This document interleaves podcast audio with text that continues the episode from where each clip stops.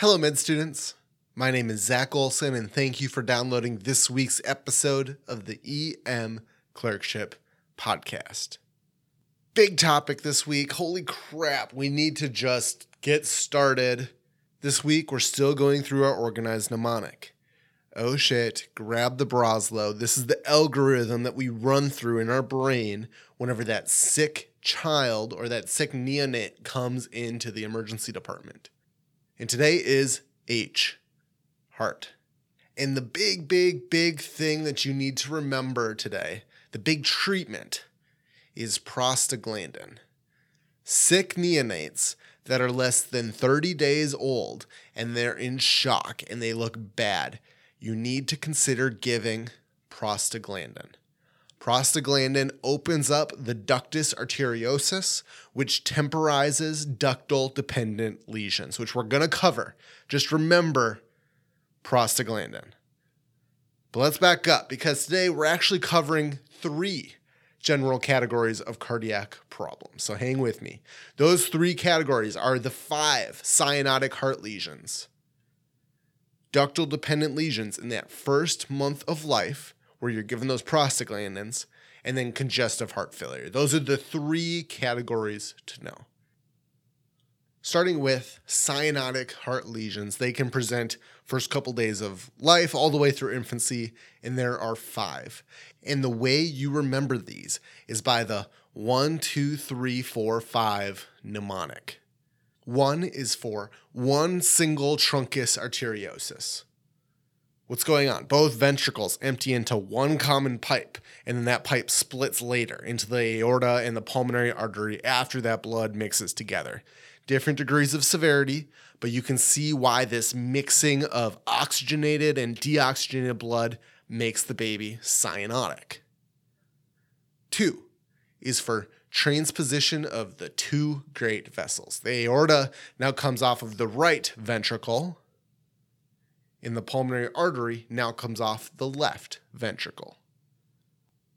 So the circulation to the body is a completely separate circuit from the pulmonary circuit. And you ask Zach, how can a child possibly live like that? And this is an important point. Remember, these little babies commonly have extra connections all over their heart. Little atrial septal defects and ventricular septal defects and a patent foraminal valley and a ductus arteriosus, lots of ways to at least temporarily work around these lesions and get some oxygenated blood to the body. That's how these kids hang in there so long.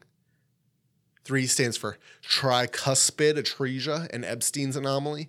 Very similar, blood can't get from the right atrium to the lungs to grab oxygen because the tricuspid valve and the right ventricle are all messed up.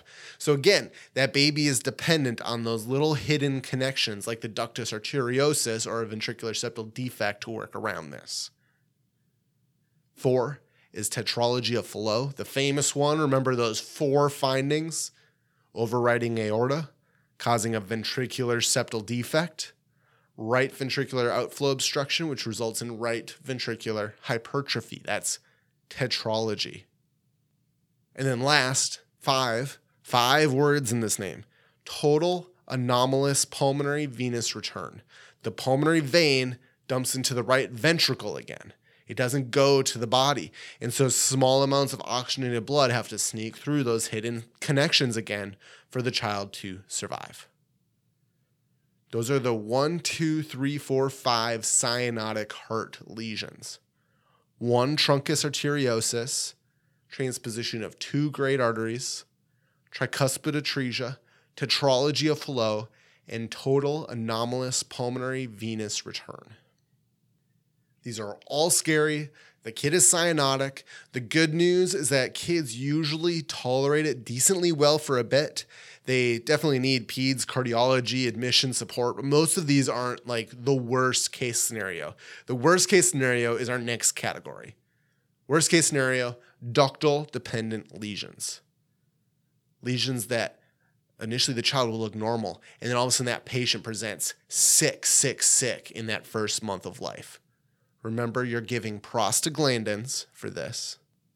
And there is a whole list of these ductal dependent lesions. Some are the cyanotic lesions we covered, but it also includes aortic stenosis, coarctation of the aorta. All of these are similar. The kid is doing okay, whatever it is, whatever it is. But the only secret passageway for the kid to stay alive was that ductus arteriosus, which closes around week two. Now, for example, that kid with transposition of the great vessels has literally no oxygenated blood flowing to their body. Or that kid with severe aortic stenosis or coarctation can't pump blood to the body, and they just go into shock and die. The only way to save their life is by giving prostaglandins in the E D, and that's why this is so important. A big side effect of prostaglandins is apnea, so the kid can't be left alone. But otherwise, give prostaglandins to all sick, crashing kids less than one month old when you suspect a ductal-dependent lesion. And again, there's a whole list of them. But they're all similar in that the child was doing okay, and all of a sudden they just crashed. And then our last category, typically presenting a little bit later in infancy, maybe a few months after birth, is congestive heart failure. Now, unlike adults who present with lower extremity edema and some J V D and shortness of breath with exertion, kids are way more subtle with this. That's why I'm putting this in the algorithm so that you don't miss this. Difficulty feeding, organomegaly, and cardiomegaly on chest x-ray are your biggest clues. Any cardiac defect, atrial septum, ventricular septum, cyanotic lesions, obstructive stuff can cause congestive heart failure with time. Even some other random stuff too, like myocarditis and Kawasaki's disease. So if you see that difficulty feeding or organomegaly or cardiomegaly on chest x-ray, you diagnose C H F. Maybe some furosemide, maybe some ionotropic pressure type medicines, and you admit. But those are your three cardiac categories that you must know. Cyanotic heart lesions, one, two, three, four, five. Any of those ductal dependent lesions where those babies crash in the first month of life. And then congestive heart failure. Please remember to give that prostaglandin for the ductal dependent lesions. I hope you found this helpful. When you have a sick kid, fall back on your oh shit, grab the Broslow mnemonic. It's not going to let you down. And until next time, keep working hard, keep studying, and be sure to enjoy your shift.